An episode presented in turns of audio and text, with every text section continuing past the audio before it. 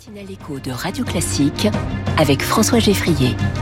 Au travail, c'est avec Quentin Périnel du Figaro tous les matins sur Radio Classique. Bonjour Quentin. Bonjour François. Aujourd'hui, vous dénoncez une pratique très en vogue. Au travail, François, et de team building serait euh, l'histoire d'un grand malentendu, figurez-vous. Une pratique qui s'est largement démocratisée en France, en petite chronologie. Euh, depuis les années 80, en gros, les sessions de team building ont fleuri dans les entreprises. Quasiment 8 entreprises sur 10 déclarent mettre en place des programmes de stimulation et ou de fidélisation dans leur entreprise, selon une étude d'Ipsos pour Edenred. Alors, les directions des ressources humaines pensent avoir trouvé la solution miracle afin de remédier à leurs problèmes de cohésion interne tout en cédant aux sirènes de la modernité joyeuse et bienveillante. Et pourtant, ces solutions prêtes à l'emploi ont malheureusement tendance à produire l'effet contraire. vous sentez un peu vaguement ironique. Hein. Un petit peu.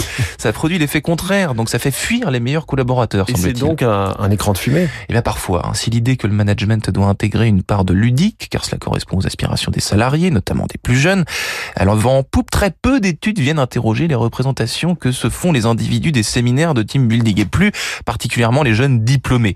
L'enquête qualitative menée par deux enseignants-chercheurs, Xavier Philippe et Thomas Simon, auprès de cette population de jeunes, hein, bouscule l'idée reçue selon laquelle un séminaire amusant serait forcément une bonne chose pour les salariés et pour l'organisation. Séminaire et amusant, ça va pas trop ensemble. Un oxymore, on va dire. les résultats de cette enquête montrent que l'amusement, le fun, hein, est loin d'être un atout pour le management. Au contraire, plus il est, il est orchestré, plus il semble louche et suspicieux pour les participants qui se sentent infantilisés, voire manipulé. Or, jusqu'à preuve du contraire, l'entreprise n'est pas un bac à sable. Je suis bien d'accord avec vous, Quentin. Le fun, en fait, ça, ça rebute. Euh, disons que l'injonction permanente au fun sur lesquelles ces sessions reposent a un effet contre-productif sur les participants. Euh, en brouillant les cartes entre amusement et travail, le team building peut faire surgir des sentiments de dissonance chez les collaborateurs, source d'inconfort et de malaise. Certains soulignent l'émergence d'une connivence dans la gêne partagée. Hein. Quand un séminaire rend tout le monde gêné, c'est quand même problématique. Euh, d'autre part, cela pernicieux car on s'éloigne des préoccupations du travail réel tout en prétendant les avoir résolues.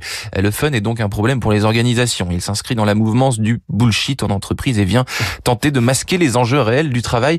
Pour autant, les jeunes diplômés ne rejettent pas en bloc hein, le principe même du team building et proposent de nouvelles manières d'organiser ces sessions. Mieux vaut par exemple un événement spontané venant de la base plutôt qu'un séminaire absurde et instrumentalisé par le management. Et parfois d'ailleurs, il y a beaucoup de gens qui sèchent euh, ce genre de, de rendez-vous. C'est parfois euh, pour les jeunes embauchés. Il y a comme ça des sessions en début d'année, septembre comme ça. Il y en a beaucoup qui n'y vont pas. Parce que c'est totalement raté. Hein. Absolument, voilà, ça.